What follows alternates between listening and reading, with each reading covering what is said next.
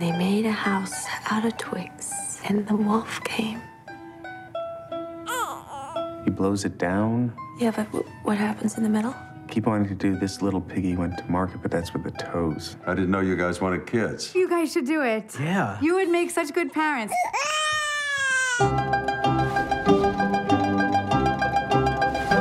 I really loved your film. Was that scene with the dogs around the garbage? How did you stage that? I said, hey, shoot those dogs.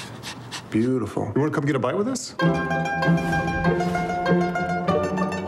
Why do you suddenly want to hang out with a couple of 25 year olds? We were just 25. I mean, we weren't, but, you know, it'll be fun.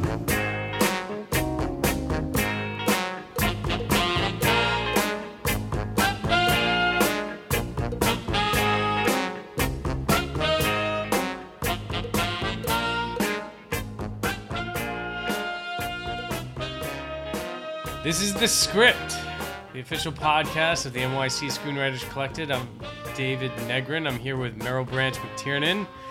Meryl and I are New Yorkers. We're both mid 30s. We're both single and have talked so much shit about relationships and getting older in New York. It was only natural we do a podcast on Noah Baumbach's latest, While We're Young. Um, Meryl's a screenwriter, novelist, and sometimes columnist for the Huffington Post, and now she lives and works in Los Angeles. Meryl, welcome to the script. Thank you, David. I'm happy to be here. Yeah, this is uh, this is gonna be interesting. I knew you and I had to do a one-on-one for this. Uh, it's yeah, it's our first one-on-one, so let's uh, let's get going. As usual, we'll analyze the film with a focus on story and use the Blake Snyder beat sheet as a rough format for our discussion. If you need an explanation for the Blake Snyder beat sheet, you can find one on the website of the NYC Screenwriters Collective. Meryl, what did you think of this movie? General thoughts.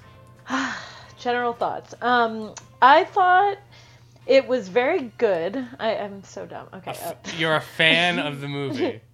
I'm a fan of the movie. Um, I would say though, I know we're not supposed to talk about the end yet, but the end really crystallized it for me. Oh, okay.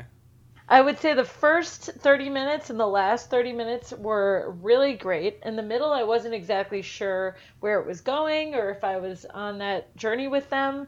But uh, the end made me really think about it, and uh, it really has stayed with Okay, well, we, we'll get to the end at some point. But general thoughts Okay. on Baumbach's, like New York, like yet another New York movie, um, and hipsters and uh, the eight, you know, like being middle aged in New York and middle aged midlife crisis, all that.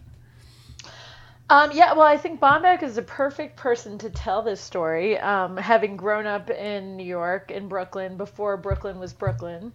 Um, and uh, and now I, I understand he's dating a young hipster, and Oh, so he's oh. seeing a different New York. You're giving him a lot of credit. Just okay. I like that you said that he w- lived in Brooklyn before Brooklyn was Brooklyn, so that does give him some street cred. I have a lot of trouble though, like with his treatment of of the mythological Brooklyn. In Okay. um, but no, please, yes, he has been dating Greta Gerwig since like 2011. Um, but we'll talk about we can talk about um, their other movie together. Go ahead. And I, and I will also say that probably her Brooklyn is probably not the typical young hipster Brooklyn. She's not really, you know. Greta, yeah. Yeah, I wouldn't say she's like I think every she's. woman. I think she's from L.A. She used to hang out with the Duplass brothers. I think you're right. I love those two. So cute, Yeah, especially Jay. yeah. Um, yeah, no, she was a big mumblecore girl in back in the day. So Right. So what she's saying, this is what the kids are doing. Do we really believe her? Is that Greta, Greta, I don't know. I mean, we, we we're not doing a podcast on on on Greta or on Frances Ha, but actually, the, I think these stories are really connected, so we can talk about that. Mm-hmm. I I thought I was waiting for while we were young to be a lot more pretentious and like a lot more of a here's the movie about Brooklyn, and I was happy that it wasn't. Like it turned out to Okay. be it turned out to be more of a kind of a rom com, like a so a thought, you know, a little bit more, you know, a thoughtful Brooklyn romantic comedy slash coming of age slash, um, you know midlife crisis. To me, this this movie just seemed like. Um, what a midlife crisis would be for privileged Mm-hmm. white Brooklyn people who never had kids. Like, usually the midlife crisis is when you've had your kids and you have your home and you have your life and you don't and you're stuck in it and you're like, "Oh god, how did I get here? I didn't do all those things I wanted to do when I was younger." But this is more like the the privileged white Brooklyn middle aged midlife crisis is yes, I've done exactly what I wanted to do with my life. In fact, I put off having kids, and now what have I, you know, now I don't like where I'm at, you know? So it's almost the other side of the coin to um, not doing what you, you always wanted to do. What happens when you do get to do exactly what you want to do because you're a self-involved, privileged, Mm-hmm. um, you know, upper middle class white person in Brooklyn. Right. Well, it's interesting because I've been reading a lot of interviews with Noah Baumbach, and he says that he wanted to make a, a comedy about about marriage, not about so much about Brooklyn. And I didn't feel that it was a comedy about marriage. I thought the most central relationship was between Jamie and uh, Josh. Josh. Yeah, definitely. Not Cornelia and Josh. Yeah, I mean, I think Naomi Watts' character Cornelia was not um, used Super developed, yeah. she was not super. She was like an under, underdeveloped character. Yeah, I think even Darby was like a little more interesting because A little she, more. because she was like funny and, and like in, in like and just like she had some great lines whereas cornelia Right, she just- did. she- cornelia just seemed to be like the brooding loyal brooklyn wife who um you know is okay that they missed their chance to have a baby that was kind of like really kind of i'm okay with missing my chance there was kind of a little bit of uh uh i don't know pandering there to to to to the subject of whether to have a baby or not. They gloss over it, but then it's like a not a big deal, but it's actually like a huge deal in people's lives. And Right. They don't he doesn't treat it like that. If especially if this is a movie about marriage. Like they they never discuss that discussion. Did they have a discussion not to have a kid? We don't know. Well, well, you do know because you know that they tried and he he pricked her in the ass a million times with the hormones and that she had the two miscarriages. But they, yes, we got the the details when he tells dad. But what about Cornelia and him? Like, what did they? right, that's true. Did they ever talk about it and say, was it? Because I want to know, was it him saying it? We don't want. I don't want to do this anymore, or was it her saying it? Like, Who I, made that decision? right? Yeah. If, if she made the decision, or they made it together, that would, you know, make it us understand them better as a couple. You know. And, and Yeah, actually I give mean- us sympathy for them and their situation. Yeah, I think um, uh, not to go back to the interview that I was reading when he said that he want you know what he was interested in is what would happen with the marriage or that's what and not the story about art and the the filmmaker which to me was the stronger story I'd say.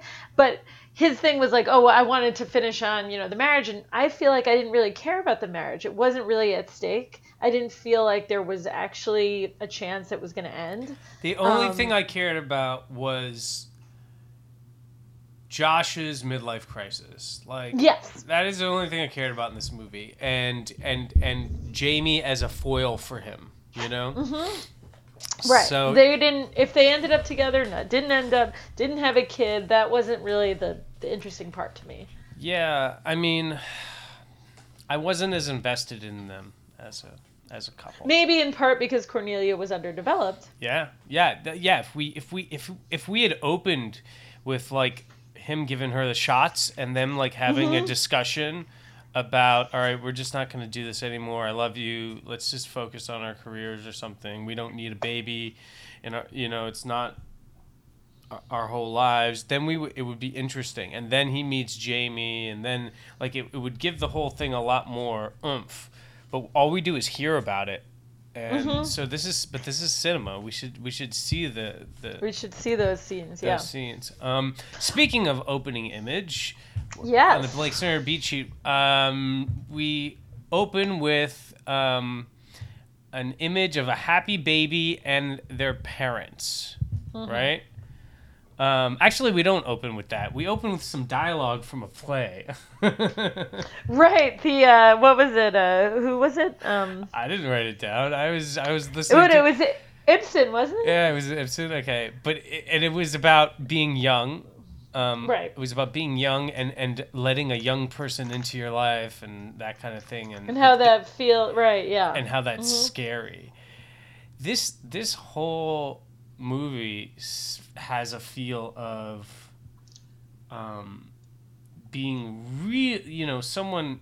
And this is absolutely must be like Noah's experience, but this movie has a real feeling of being like jealous of of the younger generation and their their phones and the hipster like lifestyle like and i'm i'm not 44 but i'm like 38 and i don't have any of that jealousy maybe that's because i'm a new yorker but i'm a new yorker too so noah was too like i've hung mm-hmm. out in bushwick i've hung out with these people They're, and you haven't felt like you're missing out, and they're. I've so done some of the stuff. No, I mean I've done some of the things, but I, but I, I don't feel like the lifestyle has this romantic draw that he that he created. Like I, it's like Interesting. I just had a thought. I'm like, is it a little like a, a Midnight in Paris kind of thing? a little. It is fant- It's a Oh. little fantastical. Like because you know it. Their the lifestyle is actually, you know, it's. You know, it's not a lot of money, and uh, you're always worried about money and shitty jobs and and like shitty relationships. Like that's what that's what Brooklyn life is. It's a you know, it's like a much. It's it's like a it's like a it's more poverty and with with all the relationship ups and downs of an episode of Girls, you know, like it's not as romantic and perfect as uh, Darby and, and Jamie's lifestyle. But I guess maybe that's part of the story here is when you're going through a midlife crisis or whatever, everything looks better.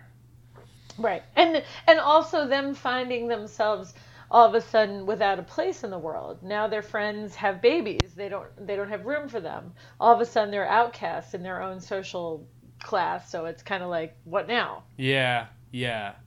So yeah, that's part. So the opening image is an image of a baby and happy parents, but it's their friend's baby, right? Right. And it matches with the closing image. Do you remember the final image of the movie? I actually don't. I It's wish I'd it's the taken a it- note. it's no, they're they're sitting there in the airport. Um, Oh, yeah. and they're going on their flight. Uh, With the little kid and, and the there's cell a phone. there's a little kid, sort of a grown up baby, but he's on the cell phone, and like you hear him send a text message and an email, and they're like, "Holy shit, what are we about to do?" Because they're gonna adopt a child from the DR. Right. Which I thought it was Haiti, no? Um, that's right. Yeah, not the DR. It's Port-au-Prince, right? So yeah, yeah, hmm. from Haiti, which is by what? It's really. I mean, every, ev there there are a bunch of steps in this movie, like story choices that just scream like white privilege, like so mm-hmm, mm-hmm. much. And they're, of course, they're going to go adopt. A, A little black a baby. black baby from from Haiti. That's how they're Right, gonna solve their problems. Uh, yeah, yep. Well, so getting to the the Blake Snyder thing, I feel like Yeah. the theme stated was that, that Ah, things yeah, that's stated? next. That's next. Oh yeah. Oh, can I do it or Go you for it. do it? Go for it. Well, my take was that when they, I forget the actual line, but it's like, um, uh, well, we could do anything. We could go to Paris, you know, on a whim, um, but we don't. And maybe it's not about uh, actually doing it. It's about having the ability to do that. Do you remember that? oh yeah, he says that. Right. That that He sa- freedom. that freedom to do it even you know even though we're not doing all those cool things that you know we could do it's we can and so i think that that was what was sort of And- the rest of the movie is is that enough Is it enough? Right. And that's sort of the the midlife crisis thing, or the or it's like the marriage th- thing. Is it yeah is it just you know just the two of us we could do whatever we want maybe we're not doing it but it's better than being you know slaves to some baby or maybe it's not. I don't know. What What did you think the theme stated was? I had a lot of trouble figuring out the one I liked the best. Um, because, like I said, I, the the story I liked the most about this was the Josh's um, midlife crisis, right? Um, and Jamie is the foil. So I really liked it when Jamie asked Josh, and this is much later. It's usually theme stated is in the f- really early, but later on, um, Jamie asks, he says, "Josh, are you success oriented?"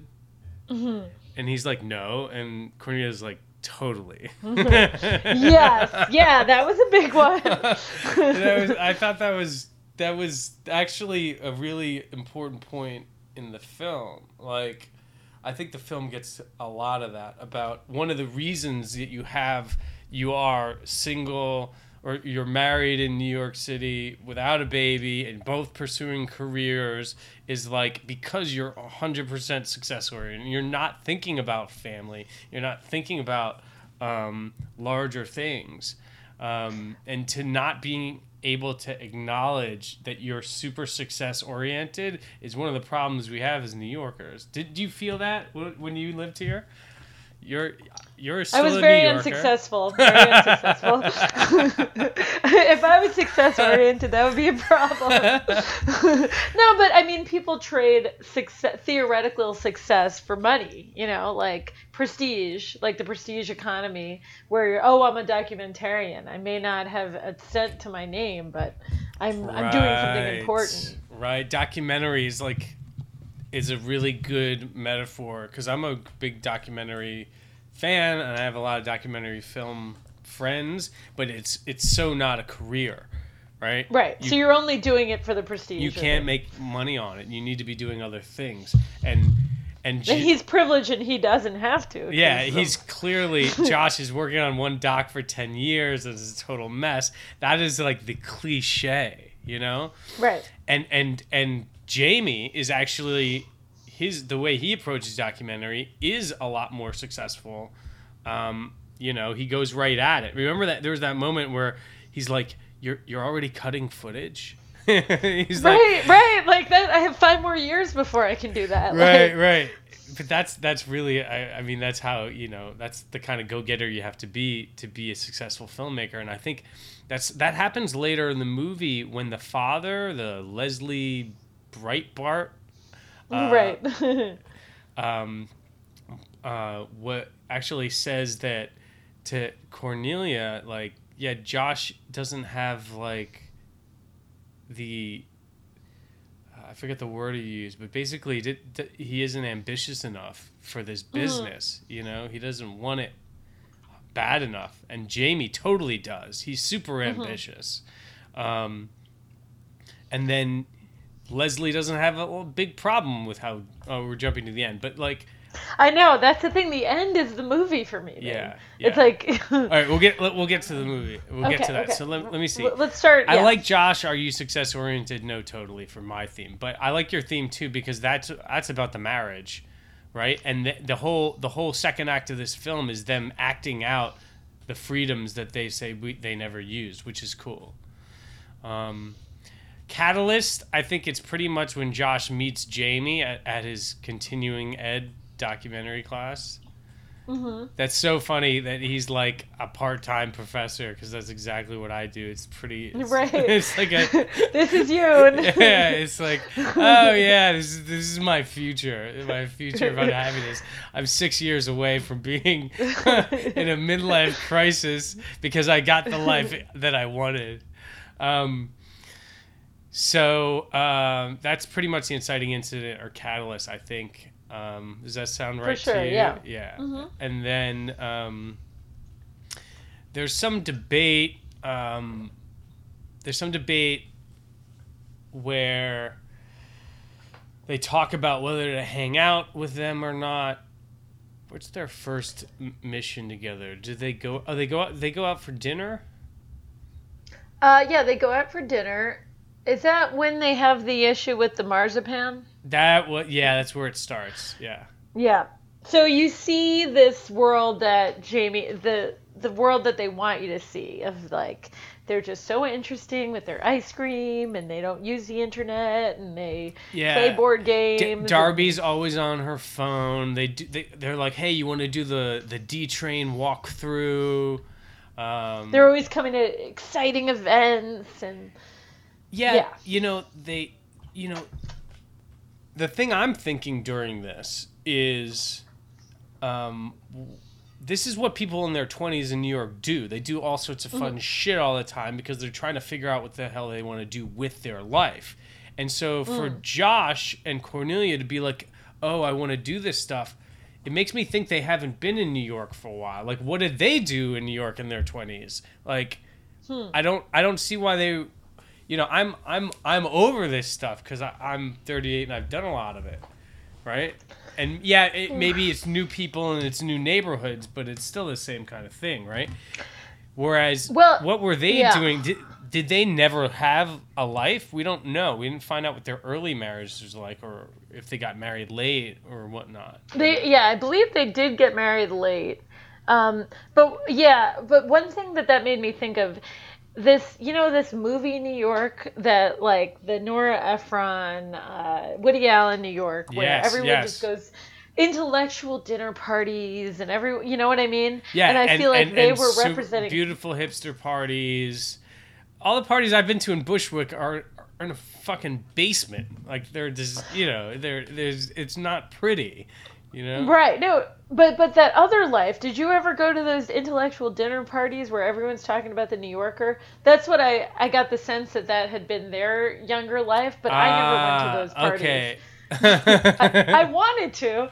I really wanted to, but I've been to you one or two, but I, I, I definitely crashed them. Yeah. Mm-hmm. So so, oh, so you're saying it's like a class thing? It's like or or or a changing New York thing, maybe. changing New York. Okay. Or but if their but their York ever friends their friends later on throw like a banging dinner party at their house. Right, which was yeah, w- that was weird. That was very weird.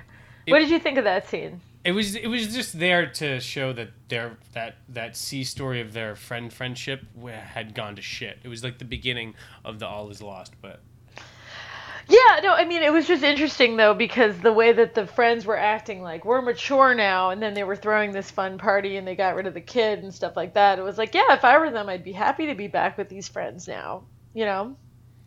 but the friends didn't want them. The friends didn't want them. Yeah. because they sh- treated them like shit, which is kind of a hipster thing to do. Is like to like get rid of a couple Mm-hmm. of your friends, just write them off. Yeah, yeah. um what do you call it? So what else? All Where right, are we? fun and get basically. Oh, the B story. The funny- The B story. Um, this is a sharp one, but to me, the B story is actually Jamie's documentary. Oh, okay. I think because uh, a good B story crosses in the midpoint and then crosses again for the third act. And the thing that really kicks the movie off at the midpoint is they start working on Jamie's doc together and the relationships and shit. So And that's when everything switches, really. yeah, that's when it uh, switches. yeah. The, the, the, there's escalation there. So to me, the B story was when Jamie tells Josh about his Facebook project, um, and then Josh is like, "Uh, you might need a little more than that." Did did Jamie have like the idea at that point? Do you think the the whole idea? Oh, Jamie plotted it from the beginning. Yeah. I think. Okay. From the very beginning. He went to that. Yeah, it was a complete. This is a this is a lot like uh, uh, catfish, right? Yeah, yeah. Basically, yeah. And you know what line I really liked was when, um, and I didn't understand it at the time. It was afterwards when uh, she said, when Darby said, uh, you know, a a hitchhiker will pick up a couple and not a single person. Mm-hmm. And I, I'm that couple that made like, so if Jamie didn't have her and he just went up to uh, Josh, he might come off as weird. But by being like, oh, I'm married, I'm legit. And he could You know what I they mean? couldn't have done all those hangouts together. without yeah it would have been like what is this weird young 20 something doing like but he I mean, Jamie. stable. Mm-hmm. Jamie's a really interesting character, and you got to give Adam Driver so much credit for. he was so adam though wasn't he, He No, so I think Adam. I think he was not Adam. I th- that's You what I was gonna say. You got to give him credit for having some range. I was gonna say he's doing a totally different type of hipster. I thought he was a I totally. didn't. I don't know. I no, don't know. tell me what he did that was Adam-esque. I mean, he well, Adam his, from move- Girls. his movements was psychotic. I mean, that they were weird as fuck. Um, but His physical like movement. His physical movements. Yeah, did you notice that? Yeah, he was a little. He was, was very so smooth. Yeah, he had some physicality to him that wasn't Adam. Adam is like uh, an orangutan. Yeah, it was. I don't know. I felt that he was very. He was still being Adam in some ways, but I don't know. I think you're the range. biased. I thought he did a great I'm- job of not being Adam, and he spoke differently. He had a different accent. Like Uh, yeah. I thought he did a good job of that. And he, Um, he doesn't he doesn't you know he doesn't uh, sexually assault his girlfriend in this. No, it's true. He didn't give a shit. He was. he was like, "Fuck you, I don't care." Um, where are we? Okay, where are we in the so we're fun and games. Basically, the Okay. fun and games is them doing all the hipster stuff, getting to know Jamie and Darby. Um, the super. Uh, I have Jamie asks Ben to come visit him. They leave on bikes. Uh, if any of this kicks off ideas, you just go with it. Um, Wait, Jamie, Ben, who? Oh, Ben, uh, Ben, Josh. Yeah. Oh, yeah, Ben. Okay. Ben right, Stiller. right, right, Ben, Sorry. right, right, right. Uh, Sorry. I didn't have his name this early in the notes. Um, oh, Jamie has that record collection, right? Right. All the things that we threw away. They're yeah. Jamie has, and Darby has kittens, right? Mm-hmm. Um, uh, they watch some of Jamie's earlier documentaries. They have the super hipster apartment, and Josh is enamored with their young lives. Um, And can I tell you, this to me was the most boring part. yeah, I was like, where is this going? You know, I don't care. Yeah, I mean, it, it it was them. It was the fun and games of you know for people who don't live in New York get to see what is you know how awesome Brooklyn is, right? Did, did it make yeah, you miss? Did it I've make you miss New I'm York? like, eh. Uh, yes, but I didn't. You know, I lived in Brooklyn from 2005 to I was going to say 3000 2000 2013 I guess Seemed like and a thousand years. it did I didn't I didn't know anyone like that I didn't you know I I'm sure they were there maybe I'm a little too old but I just felt like I it didn't I guess it was there it's just that's everything I hated and that's what drove me out of New York Ju- I just you left at, because you couldn't stand the bush of Wick. Yeah, like I, mo- I moved to Brooklyn because it was cheap. You Yeah, know, I didn't move So to does Brooklyn everyone. it was. Yeah, well, no, but now it's like this Brooklyn. You know, it's I, I don't know. I I moved there when everyone I knew was moving to Murray Hill, and I was doing something different because I didn't have the money. Yeah, And now this, I don't know. It just made me sick. but you've been to bars and stuff out there. I, I, yes, indeed, I've been to bars. Yes. Yes. Um, but the whole ice cream maker person and you know i i didn't really it, it just i hate it all yeah. so maybe that's why i was bored by that part i'm like oh god Yeah, fuck. but some people like romanticize it. I mean, the hipster thing is is uh, like kind of over, and is it it's it's it's it's evolved.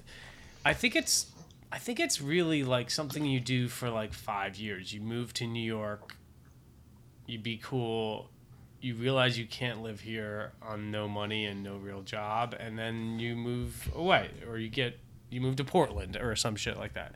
Um, right I love I love at one point though Josh describes um, the fact that he loves Goonies and Citizen Kane. Mm, You know, he doesn't see any difference between them. right the high and the low culture it's High like and the it's low okay culture.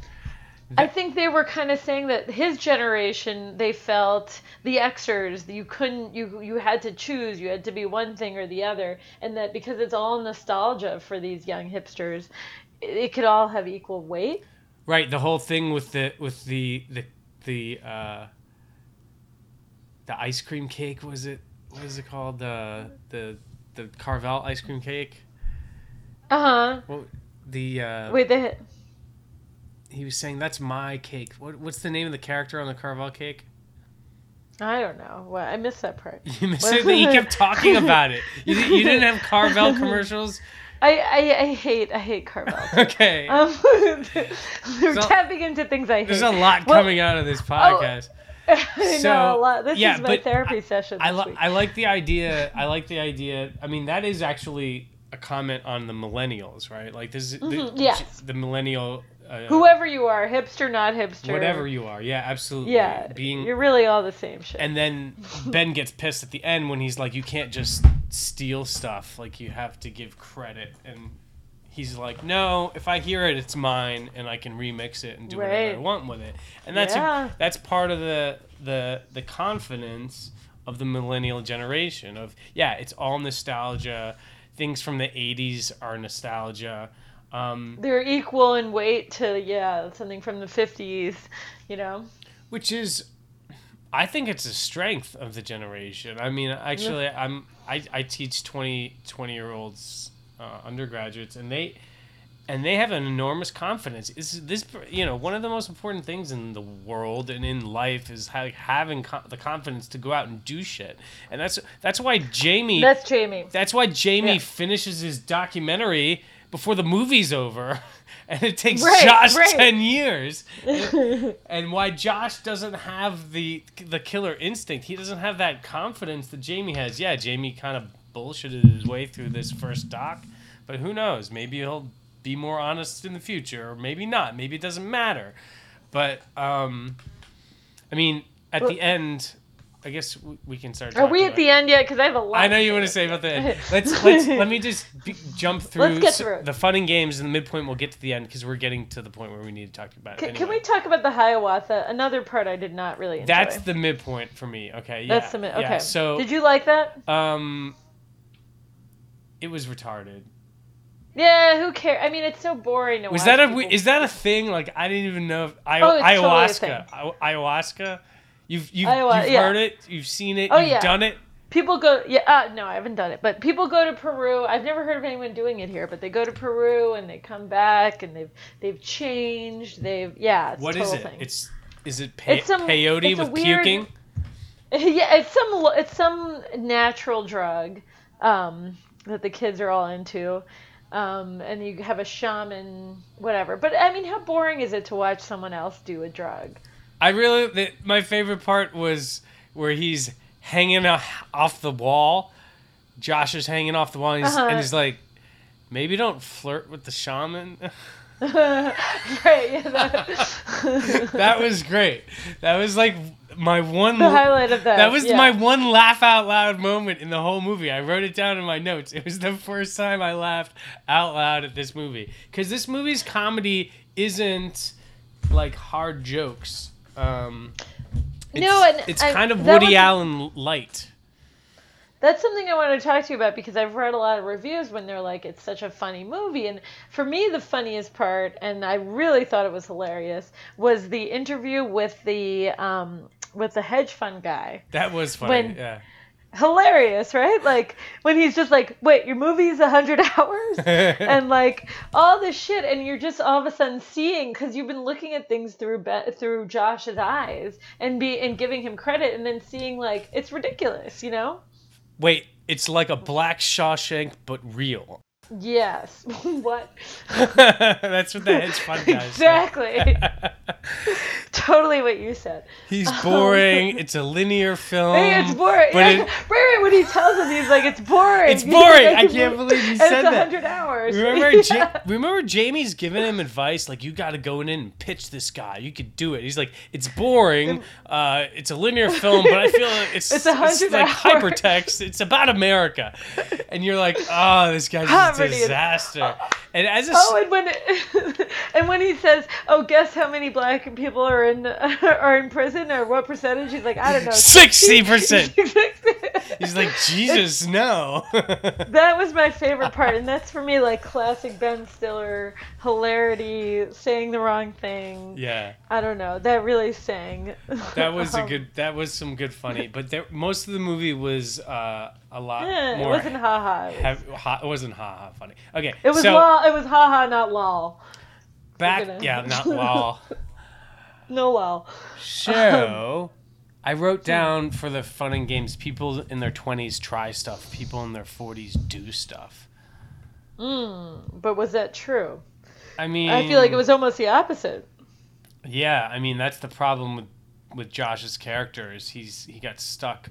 I know, so, I, know stunted, I know so many filmmakers who spent three years, four years on one script or on one short film, and a lot of artists, especially filmmakers, get stuck that way. They don't move on Yeah. from a single project, and the key to becoming a great writer or becoming a great filmmaker is doing lots and lots of little projects, completing a lot of things um, and it has and it, and it requires a certain kind of ambition, which um, Jamie has and Josh doesn't. Um, Well, and they talk about that like the well, why didn't we have kids or go anywhere or do anything? It was all like this holding ground in some ways. It was she like says it's because you haven't finished your doc. Like if that that's why I had trouble not understanding the decision not to have the kids. Did he at some like point? really, Yeah. yeah. You guys chose not to have kids for this one documentary. stupid, boring, if, if, hundred if hour. it, even if it was even if it was, it was a huge successful documentary it still makes zero money for you you become right. you know not you're not you're it's not going to be a march of the penguins and rake in 70 million dollars one weekend so uh, oh ben mentions a fear of death can we just address the the woody allen in the room please Oh yeah, we can we can totally. Um, you know, one interesting thing is that now they're both doing the same thing. Actually, uh, Ben and Noah. Uh, did you see Greenberg? Uh, Greenberg? i did see greenberg Did you like it?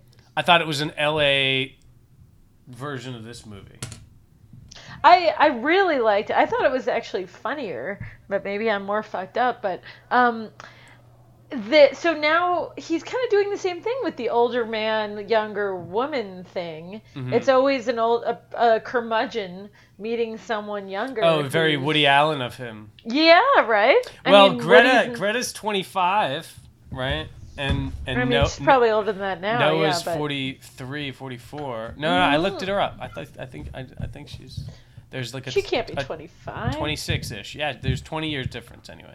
Okay, 20 years. So right, so he's totally following in the uh, in the Woody Allen footsteps with that. Except that, you know, she's not 18. she's not And, Mariel and- Hemingway in she's not the daughter of his girlfriend or Yeah, yeah, So any of that.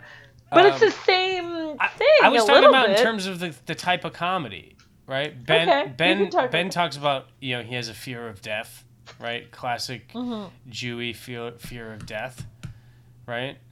Noah Baumbach mhm. is half Jewish, right? Yep. And have you seen The Squid and the Whale? I have great film. It's still, And so that is his autobiography. yeah, still still his best film, by the way. You, you think? You Yeah, think, huh? absolutely. I mean, because it's it has funny moments, but it has serious mo. it- It's it has so much. Um, I think I'm not the only person who said this. Being like from a divorced family, it's like the Mm-hmm. most real film about divorce I've seen. The one that, Okay. that captures the feel of it, of what it's like to be in a family that goes through that. Um, and the fact that that movie took place in Brooklyn and and um, was all over the places I, or my family grew up and I I connect I connected a lot with Noah Baumbach because I'm half Jewish too and he seemed like exactly the kind of New York filmmaker that I would want to be and he was a departure from Woody Allen because I don't think Woody Allen's films represent New York anymore. I think they represent the old New York and as a New York filmmaker myself, I think you know I'm looking for new voices to represent the city. Um, which is why I wanted to do this movie and why I wanted to talk about it with you because I think it's like I'm not sure if Noah Baumbach is really taking on the the size of a films that he could be to be talking about New York. I kept thinking this is going to be a New York story. This is going to be so New York, and it's more about midlife crisis, and it takes place in New York. Um, I mean, Frances Ha to me felt more New York. yeah, in what way? It felt like a love letter to New York in some ways, and it was a you know an, a friendship movie, not a, a romance, really. It was about two women and their love as being 20s in, in New York. Yeah, Right? that that was I, to me. Frances Ha seemed like Greta Gerwig, who was dating Noah at the time, said, "Hey, I want to Mm-hmm. direct a movie." Um, and he's like, "Oh, I'll I'll direct it for you. You just Okay. It- You write it. Yeah. yeah, yeah, yeah. So I think like that was her movie. I don't even see that as a Baumbach movie. I think that is a Greta Well- Greta Gerwig movie with Baumbach, you know, at the reins. Because it, To wa- it was a beautiful story, and that's totally, you know, about two women, and and that's totally not in Noah's uh, wheelhouse. Wheelhouse. Yeah.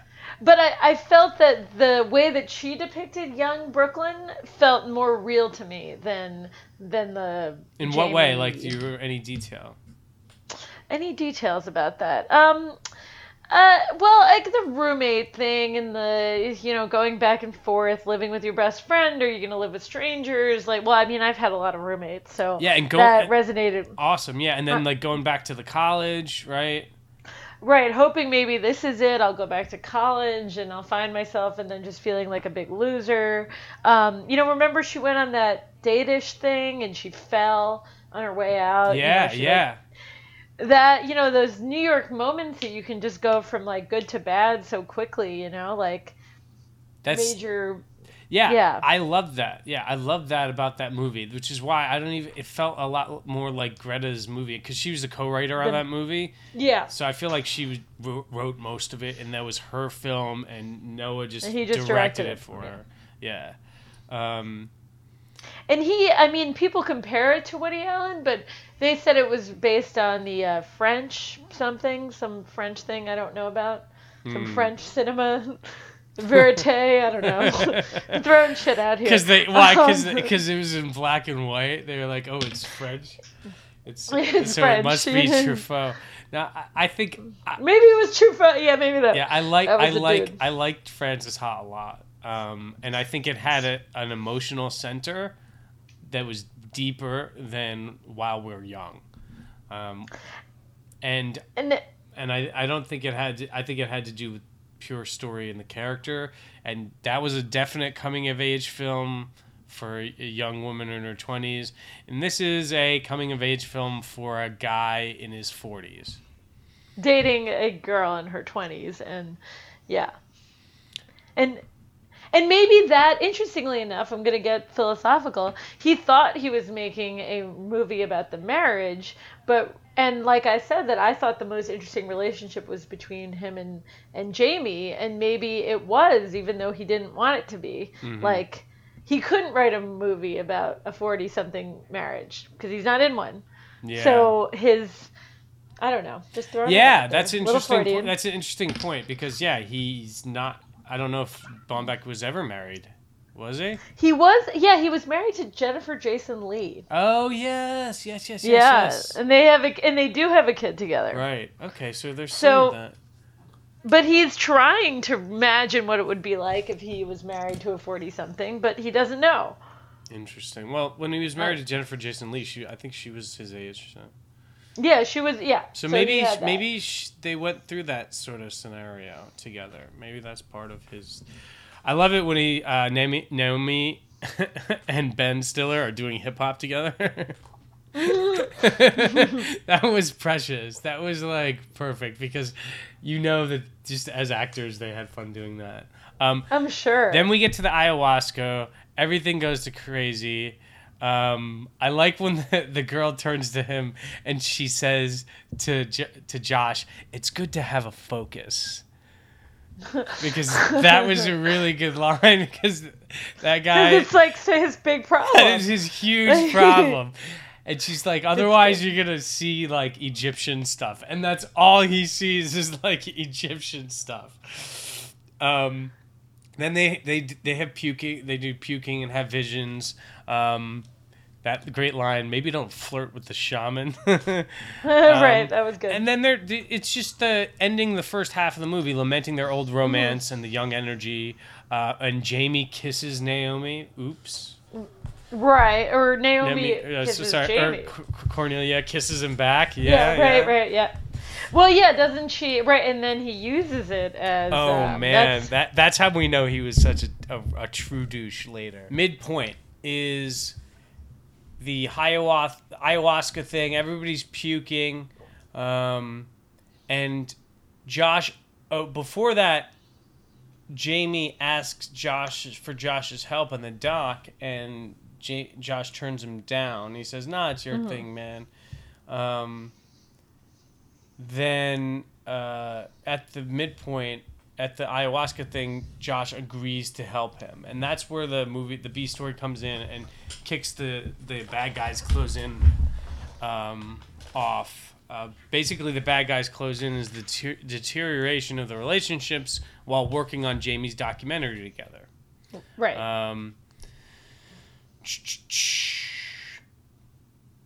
No, yeah, I mean, and they defend it later, or when when he says, "Oh, he asked you to be co-director, but he knew I wouldn't, but he knew I wouldn't accept," and I was kind of like, "Well, how would he know that?" Like, Yeah, Well, I mean, not maybe- true. That's not true. He could have helped. He was he was like he was trying to get everybody on board his doc. He could. He that, that that's just his his thing. He was asking for help from everybody, and and that's part of part of being ambitious. Is you know you you try to get everybody on board your project, and you try not to make them feel like you're using them. But this guy Jamie definitely in the end was using everybody. So. what did you think when you first saw um, at the restaurant when the dad, what was his name, Lindsay, uh, Mhm. Kelly, whatever, uh, when uh, when jo- Charles Jamie Grodin. Charles Grodin, Great, really when, well performance. Great performance. When when Jamie pretended that uh, he was going to go to the bathroom and went to sit and t- went to talk to him, did you suspect what was going to happen? Absolutely, absolutely. As soon as he said, "I'm gonna hang back," he's like, "Yeah, he's definitely gonna go talk to him. He's gonna work it." He's been working him the whole time. I don't have a problem with w- the way Jamie was. Mm. Okay, Well, that's going to be an issue when we talk about the end. Cornelia says it at the end. I think he's an asshole, but he made a great movie, and I think that's what Le- Leslie, her her dad, was saying. Lindsay, whatever his name is, um, is that you need to be a bit of an asshole to be successful in this business. And he and Lindsay and and the dad was like that. He's like, yeah, maybe I wasn't home a lot. I think I was kind of a jerk. I wasn't the best dad to you, but that's why he's like this great documentary filmmaker.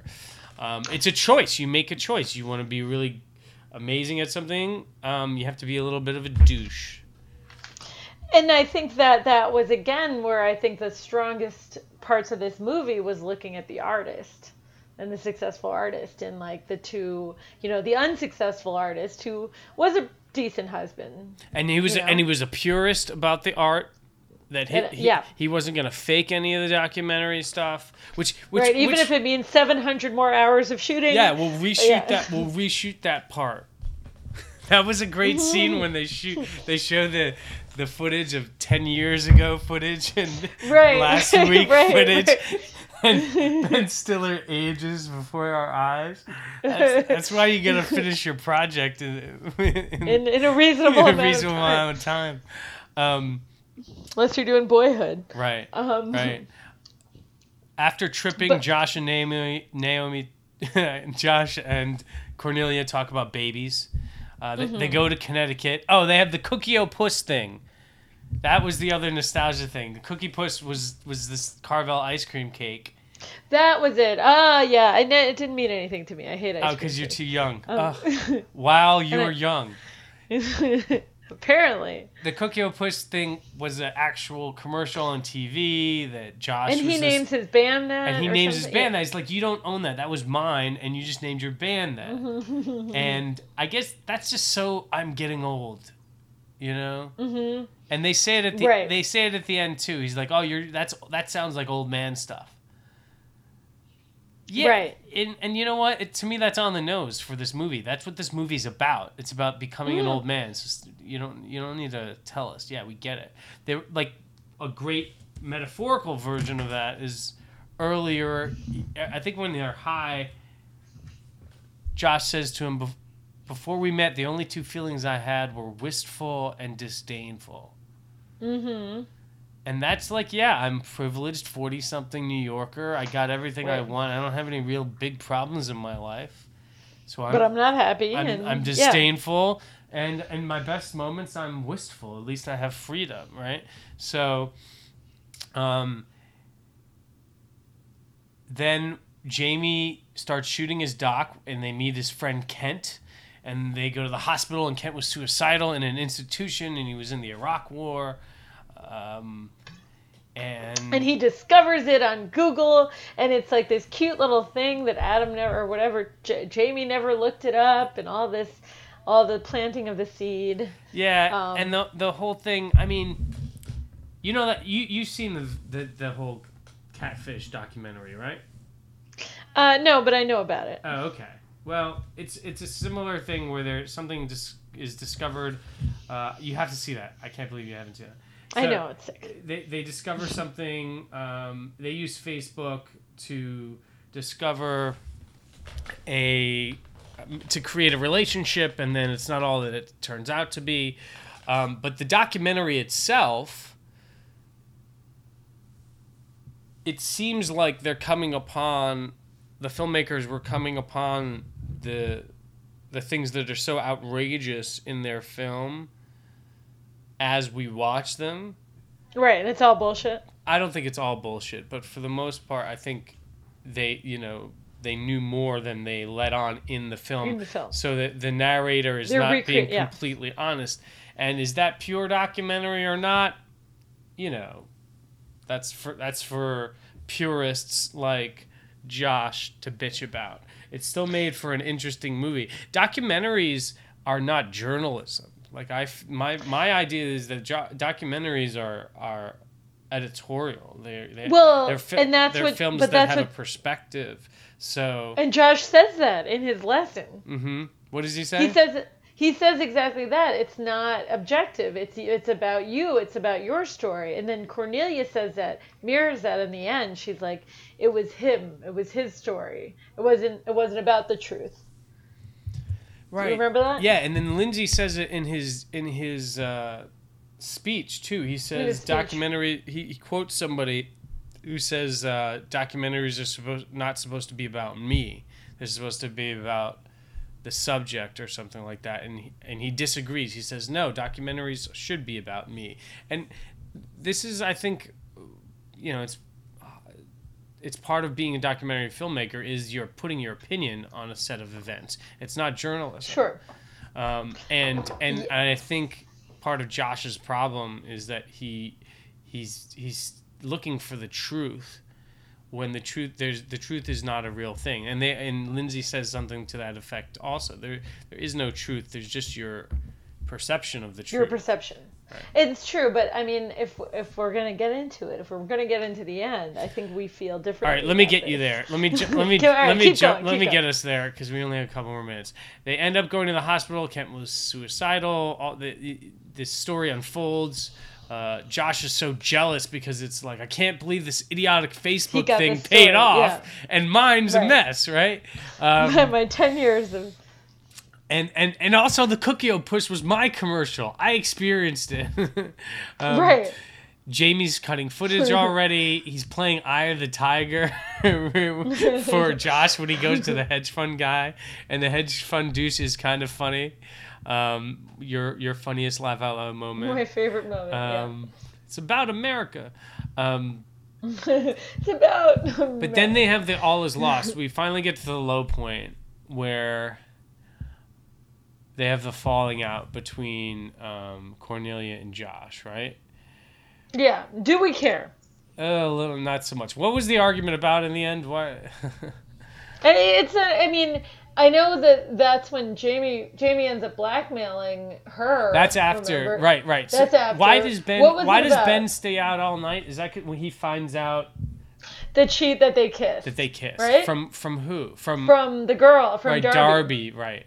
Oh, he's starting. Right. I think this is actually this kind of conflates the third act a little, but he starts to find out that Jamie lied about shit, and he even s Oh, the cancer. The cancer.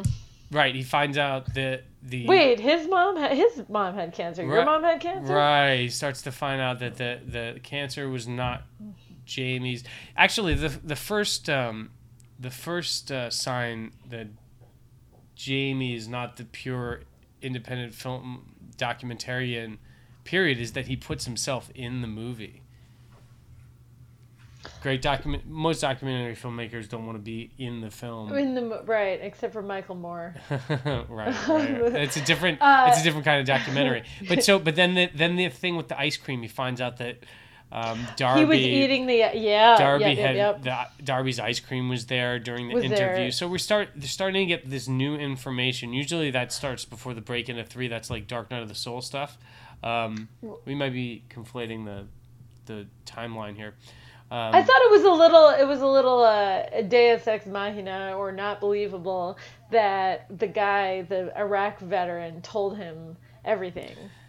It was a little, or it was a little it's like so- old it's mystery. actually so that's the third act right when Kent, when when josh goes to try to expose jamie and it's and he's like, yeah. it's like what is this? This is a fucking mystery movie this is like a thriller now he's gonna go get all the information um how'd you find oh so oh before we move on my one of my other moments that i really liked at the all is lost is the breakup where jamie and darby hang out with ben and his wife um oh this is no that's fast forward excuse me it's when it's when um jamie starts is hanging out with cornelia um and Cornelia is sad that Josh didn't come home. He asks her father to join the project.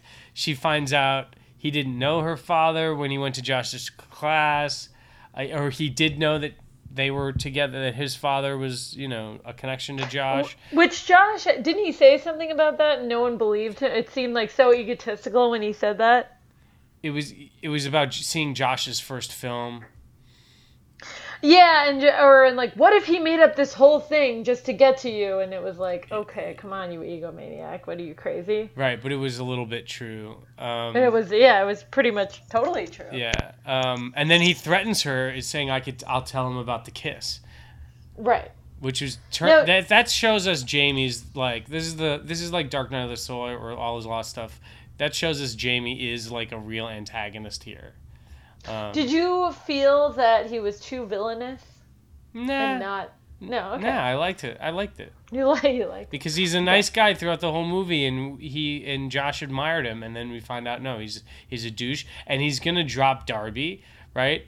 And Mm-hmm. their marriage isn't the kind of marriage that Josh and Cornelia had, which, despite us not knowing a ton about it, is they've been through stuff together. Yeah. Whereas- needles in her ass. Right, yeah. exactly. So Jamie and uh, Darby are, you know, it was just like a practice marriage or some shit.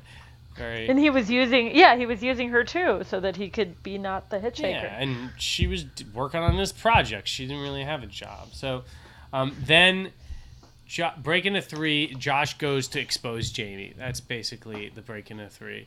Um, Right. and he visits Kent. He goes to Kent's house, and he's okay. He's doing magic. Uh, right. Right. Yeah, it's almost he's just like, oh yeah. we don't we, we don't care so much about this, do we? I mean, um, um, the real finale. Uh, we get the the finale is when Josh confronts Jamie with Leslie Breitbart giving the speech um, um, with some cool '80s retro music, a la Bushwick. Um, And this is the ending. You wanted to talk about the ending. Yes. Uh, would you consider that the climax? The um the confrontation? I think so. Yeah. Okay. What do you talk about Um, the climax? Yeah, the climax when you're like, yeah, you're seeing him confront it, and then when it's just turned on your its ass because he's like, you're. I, I was with Ben, I was with Josh on that whole thing, like, fuck you, you lied and whatever, and then when you see sort of how silly it looks when they talk to Leslie or Lindsay or whatever, and it's like he lied and he's like, I may have played with the timeline a little. Yeah. He kept saying that, and Josh is so annoyed, and you're like, oh. Yeah, I I don't know. What are your thoughts? I I I I thought that I thought that it was great because it it, it did show that Josh was too much of a purist. Did you? Yeah. I thought it, it showed he, he he was I mean, it, the same reason his documentary is not finished after 10 years is the problems he has with this guy's approach to documentary filmmaking. The guy is uh, a manipulator. The guy is a jerk. Um, he's an, like Cornelius said, he's an asshole, but it's a pretty good movie. And then Leslie doesn't even have a problem with it. Leslie, who's like this great documentary filmmaker, he's like, well, it, it works on a lot of other levels. It's not just about the coincidence. And the fact that Josh can't see that is because he's so obsessed with certain set of things. He's obsessed with purity. He's obsessed with being OCD and footage and like talking about the the the scope of his own documentary being far too big just shows like he's he's a guy who can't see who's obsessed with truth when there is no such thing as truth. There's a ton of gray area in life. Period. And Jamie is he a bad guy? It's a little bit gray. Um, It's it's interesting because I I feel that um, Leslie or Lindsay, whatever his fucking name is, he is Charles he Grodin. Is, Charles Grodin is the old version of Josh, and that's why he likes him. They're two of the same kind. of Jamie, you mean? Of, of Jamie, of Jamie, Yes, yeah. yeah. That he is he admires his Machiavellian. Yeah, there's great great filmmaking by Baumbach at the end uh, because you have that confrontation where everybody's at the table, and um, it's Josh's whole family's at the table dressed up, including Jamie. Jamie's dressed up, and Josh is dressed down like a hipster, right? He he, he used the rollerblades in the subway to get Right, there, right, right, right. And so they've reversed. So Josh is the hipster, Jamie's all dressed up like the adult, and there's an empty seat at the table. It's like Jamie is the son that Leslie never had. He's the hus- successful husband that Cornelia never had. Who'll do anything to get it done and Yeah. not just And Right. Cornelia's kind of happy about it, and so is Leslie. They're like, "Yeah, dude, this is this is who cares? Who cares what you fudge, what you lie? yeah. And it, it was kind of, I just had this thought. It was kind of a meet the parents moment, like when Ben Stiller's at the airport and he's like, bomb, ba, bomb, ba, bomb, bomb, bomb. you know? but you never have that switcheroo. no, because You don't have that, yeah, you're right, you're a good guy. because like, remember he's like, I'm not gonna get the satisfaction I wanted here, and then right. they cut to Cornelia and him outside at Lincoln Center, uh, and he's like, she's like, I, you know, I understand you're obsessed. I still love you. We just went through some ups and downs. It's actually kind of a sweet movie at this point. Like, you see their marriage. It's not deep. It's not like a deep meditation on their marriage, but it's like they went through some ups and downs, and um, she's like, "Yeah, I get it. I know. You know, you're still kind of obsessed with things you can't control, and um, but and you're not as successful as I want you to be, but." At least I have daddy. yeah, at least we have money, um, and we can be wistful and disdainful, and We uh, can go get our black baby. and we'll go get a black good. baby from from Haiti. Uh, Well, oh, and the great line there was he's like, I feel like what's the opposite of my uh, the world is my oyster. Yeah, yeah. Well, that's and that's that's that's a good metaphor for the hipster lifestyle, romantically presented by Baumbach here, right? The world is your oyster, and he Right. doesn't, and that's why they, And those kids, yeah. that's why they the went on their is- journey together. Um, Yeah. I think the problem with Josh is the world could be his oyster if he, if he stopped getting in his own way. Yeah. He's got Which is a classic Ben Stiller. I mean, that is Yeah, just who yeah. Ben Stiller always plays. Yeah. Um, And and I keep thinking, I kept trying to figure who's J- Noah Baumbach really jealous of here. Is there like a young filmmaker that he's jealous of? I mean, Baumbach doesn't put out. Baumbach's a successful filmmaker. He's indie, but he's put out several films. I think six films. Um, he's not. Mm-hmm. He's not a. He's not a Josh in that he never got anything done. But No. do you think he wishes he got more done? Do you think he wishes he had Um, more success? He was more of like a Wes Anderson, or I don't know, more of a David Gordon Green, or more of a Michael Bay. Who knows? You know, who's he really jealous of? Some young up and coming filmmakers. I don't. I don't know. I mean, well, two things. One, wait, what was the fucking thing I was gonna say? um, um, Uh, oh, well, just a little side note. I found out that Jesse Eisenberg was supposed to play Jamie, and thank God he didn't. Interesting.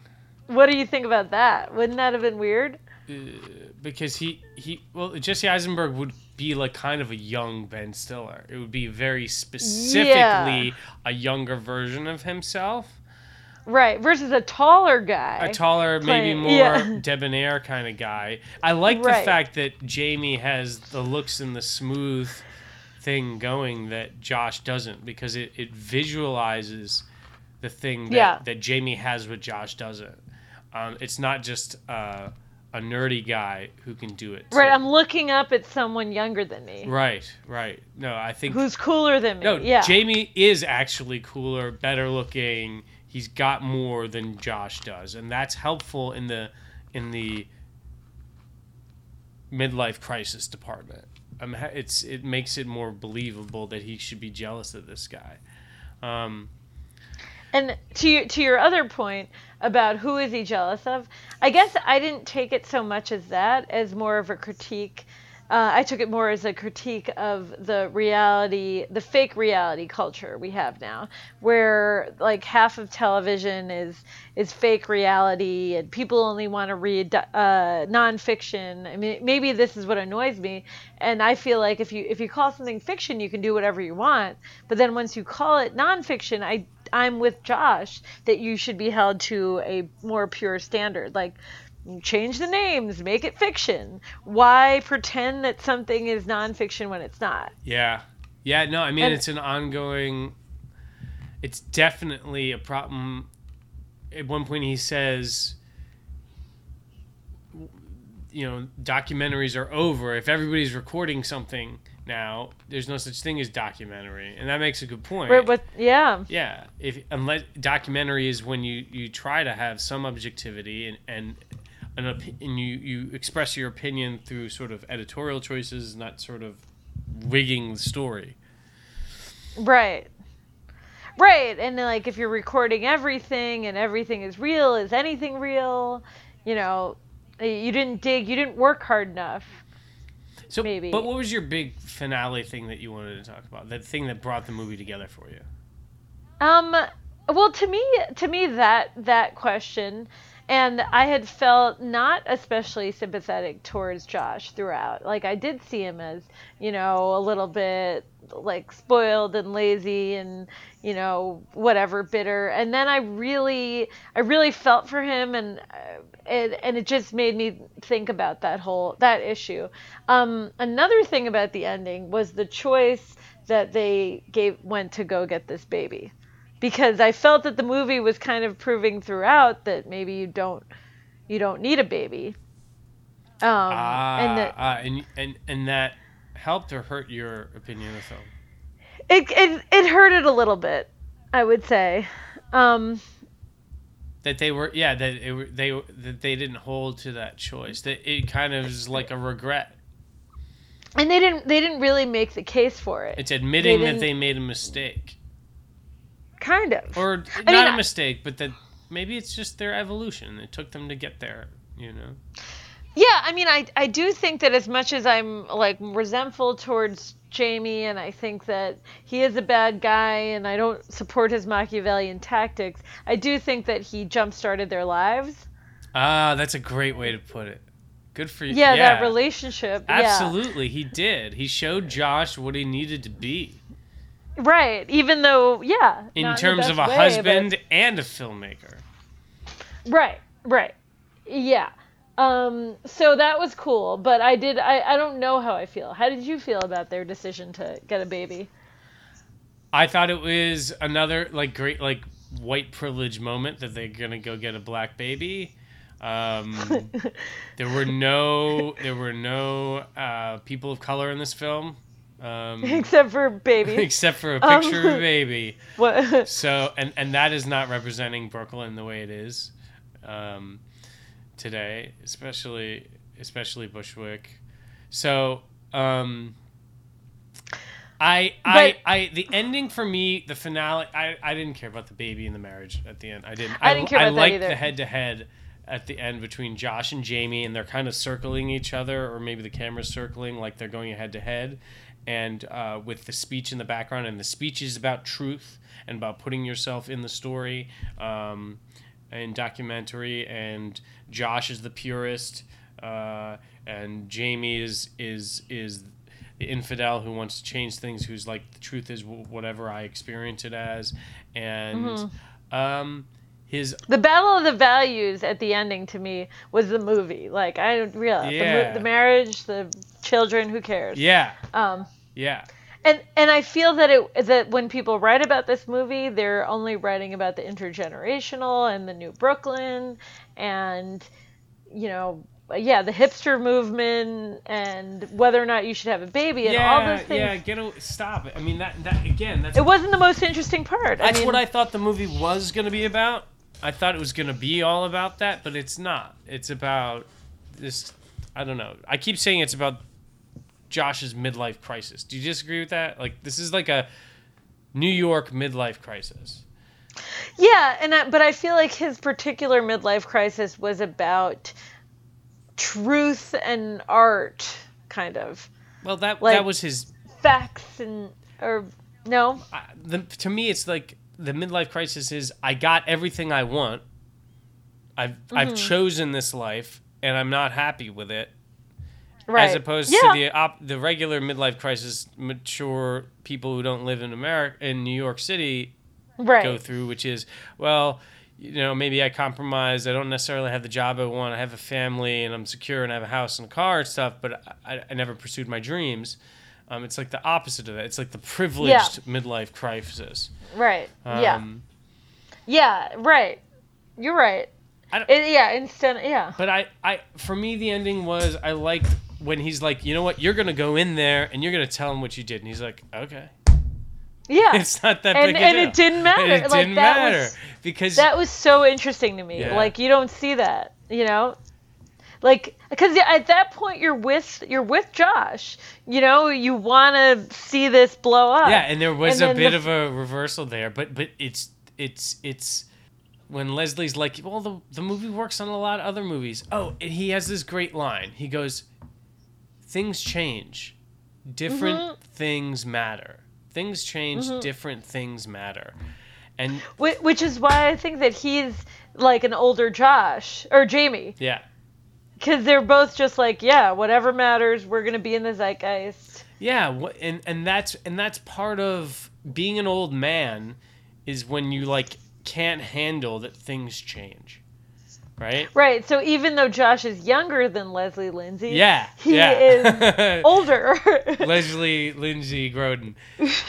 He, right. he no, in a way he has an older mindset. Right, he has this older mindset where he can't handle things changing, and and the new kid on the block, um, is embracing that things change, and in and cell phones and social media and you know hipster lifestyles and all that stuff, and it's like, oh, I'm old, I can't handle change, I can't handle change, and he gets jolted by by this guy, and his and uh, his marriage gets jolted by, and I love what you said that it it it gives him the push that he needs and hopefully like his life is changed after this experience right and then josh is not so stuck anymore Yeah, and I mean, I think I sympathize with uh, um, with Josh in that I have the same.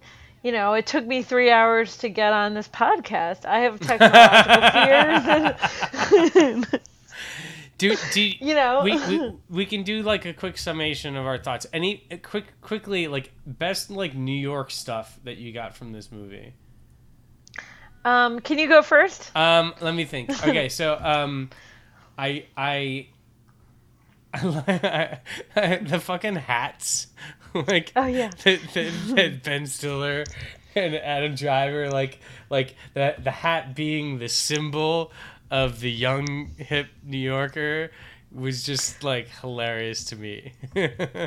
Yeah, like an old man's hat is now the new. Yeah, yeah. And then um, there was a, a moment with like the Wilco CD.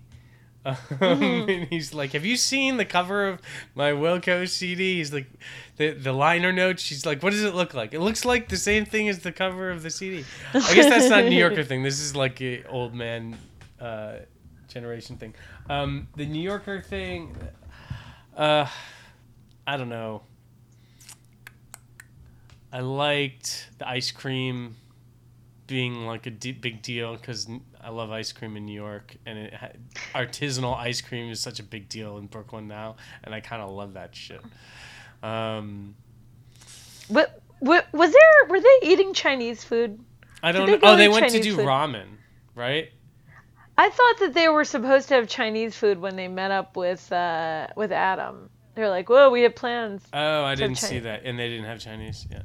I no, I could be wrong, but I feel like only old people eat Chinese food. Only old, only old New Yorker, or you know, In New York, ramen is ramen is a re- fancy ramen is a really big deal now. Not like for the young, but for like the you know, forty something still eat Chinese. I guess so. That's that's true. I mean, all New Yorkers eat Chinese food. Um, Yeah. Did you feel like this movie had a? What does Noah Baumbach feel about Woody Allen? Where do they stand in the in the pantheon of like New York filmmakers? Um, yeah, I mean, it. Oh well, one thing that I I read in one of the articles was that this was his most pl- so the the person writing it was like this is your most plot heavy uh art uh movie and Thank that his God. other movies yeah right right exactly it's like oh good thanks that the other movies are way more episodic and I feel that Woody Allen's movies often have a similar episodic kind of feel. Do you, oh, interesting. I think his more recent work is very well plotted. Yeah, but something like Annie Hall Mhm. or yeah, oh the yeah, classic the classics. ones. Yeah. certainly. Yeah, yeah. Which which lend themselves to the emotional journeys that the person are going on. They're not necessarily straightforward. That the the Woody Allen character is going on. Yeah, like only an auteur can kind of get away with plotless movies where if getting away with it means like uh, you know a three a three a, a three theater right. showing, right? Um, but I think um, I think Baumbach still has a lot of montage in this that that feels episodic, but he still has, as we proved, because we just did a good Blake Snyder beat sheet for him, that he actually has structure. Um, and it moves you through the movie faster, and it and it, it enriches our emotional like uptake of what's going on. It, it allowed us to see the marriage. It allowed us to see the the um, the dynamic relationship between Jamie and Josh. Yeah, and I would say that the reason that I, I kind of am focusing on the, the ending was because a lot of it felt like laying bricks for the first hour.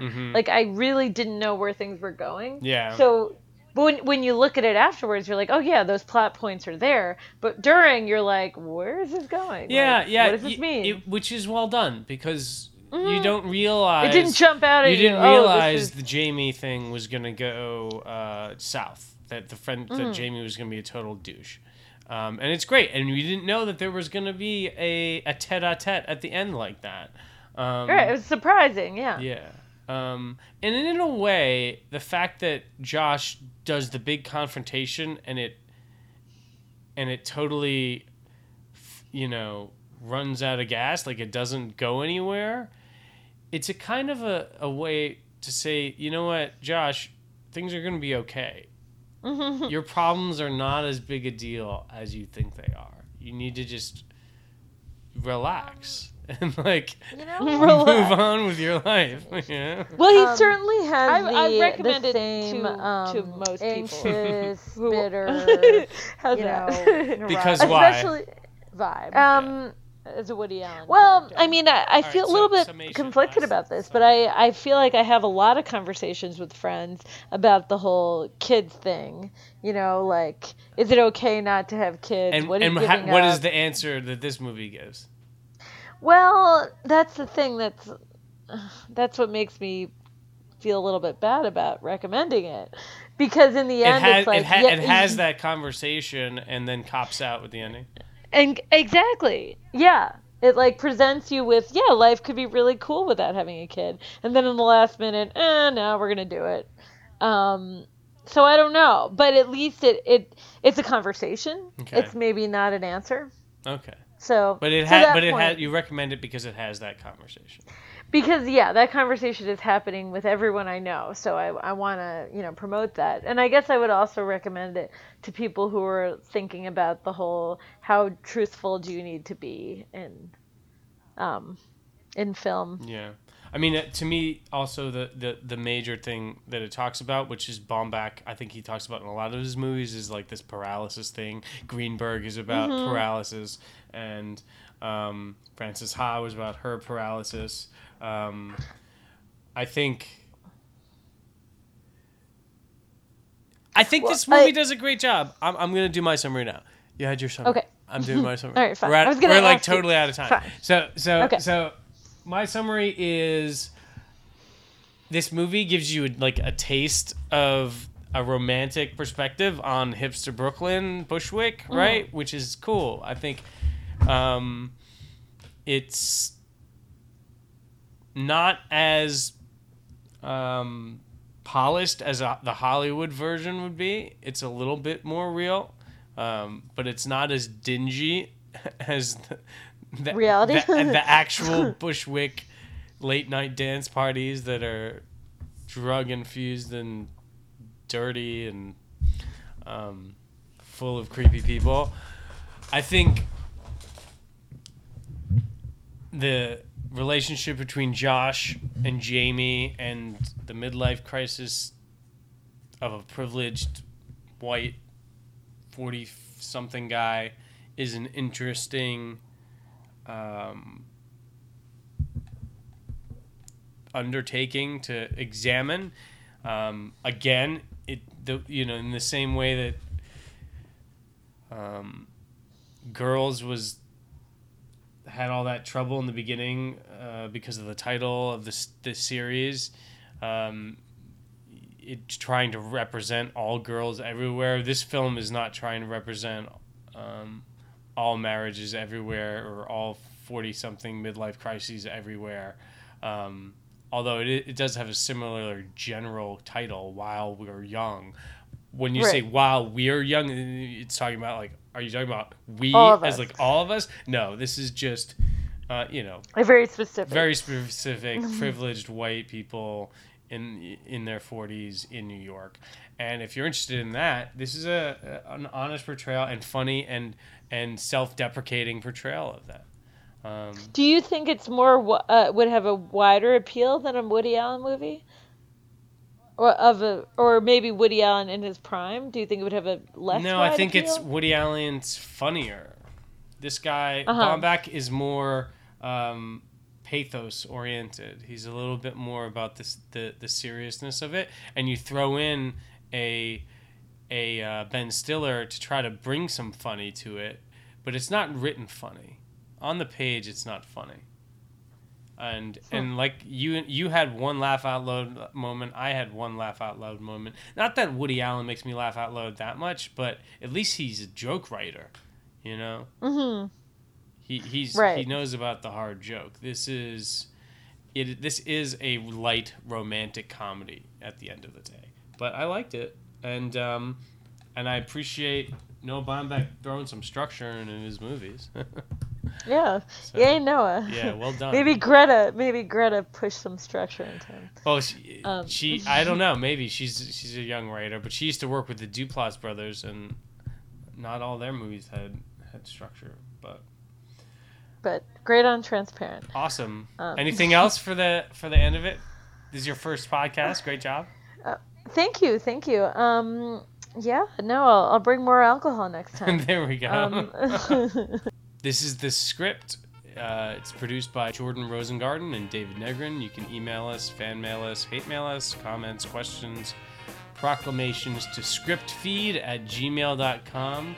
Join our Facebook page, our Google Plus page by searching for NYC Screenwriters Collective. You can also follow us on Twitter at ScriptFeed.